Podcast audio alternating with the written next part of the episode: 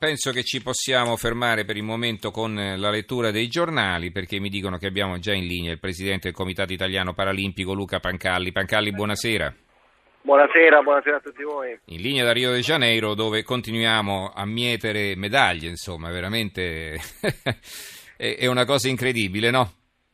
Beh, è una cosa incredibile, ma nello stesso tempo eh, credibile perché è frutto di lavoro, noi avevamo previsto, anche se scaramanticamente mi ero sempre limitato a dire che ero moderatamente ottimista, però un risultato straordinario, siamo andati oltre il risultato di Londra e siamo attualmente eh, noni nella classifica per nazioni e non è ancora finita.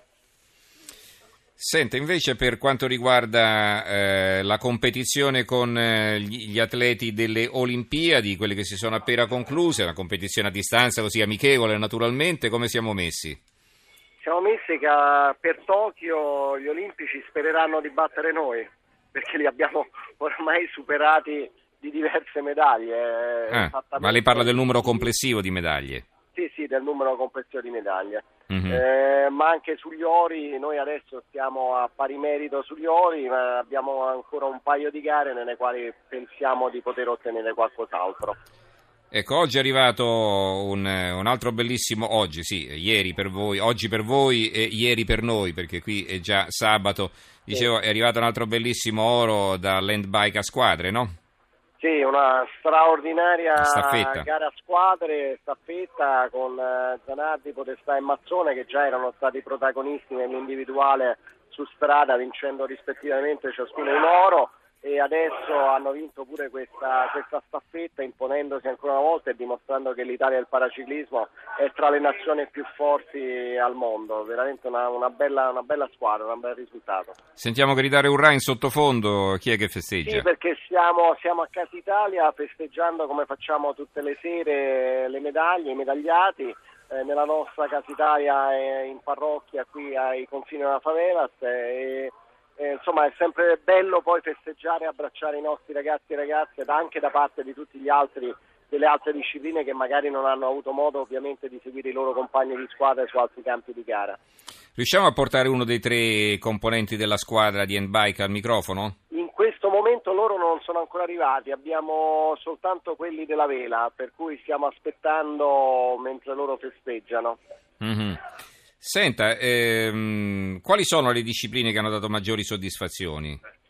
Sicuramente il ciclismo e il nuoto. Eh, ciclismo e nuoto hanno portato 22 medaglie, però. 11 ciascuna, e veramente è un numero impressionante, che è però il frutto di un lavoro serio portato avanti dalle rispettive federazioni Peraltro in nuoto non soltanto 11 medaglie, ma anche una squadra con l'età media più bassa, perché ha un'età media di circa 24 anni, il che vuol dire che si è lavorato veramente sin eh, dai ragazzi. Eh, questo, sotto questo profilo io credo che veramente questa spedizione stia lasciando il segno di un, eh, dei risultati che però sono frutto di un lavoro serio che dura da anni e che insomma oggi ci, ci fa sorridere. Nel medagliere complessivo l'Italia come è messa? Attualmente siamo al nono posto, è la, la, il risultato migliore, migliore di sempre, eh, anche considerata la dimensione di competitività che oramai una Paralimpiade rappresenta e poi gli italiani che magari grazie alla RAI hanno, sono riusciti a seguire le imprese dei nostri atleti se ne saranno pur resi conto. Eh, non credo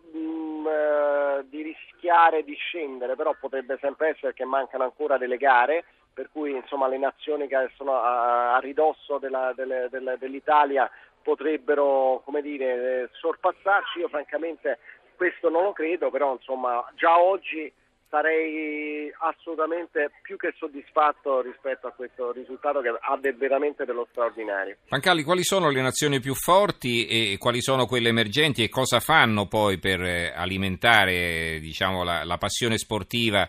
eh, che poi conduce a questi grandi risultati?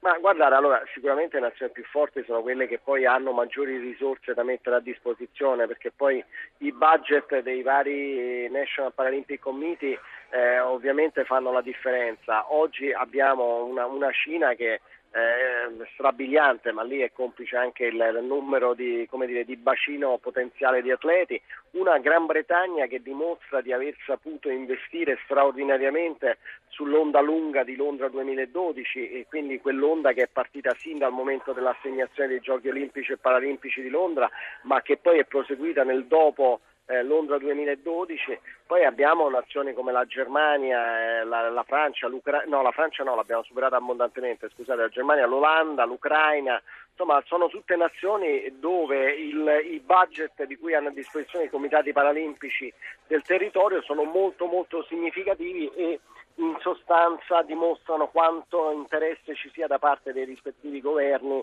rispetto a un'attività che viene ritenuta importante non soltanto per il profilo agonistico e di competizione, ma in quanto rappresenta uno strumento veramente di inclusiva integrazione che viene utilizzato in, nei confronti di tutte le persone disabili.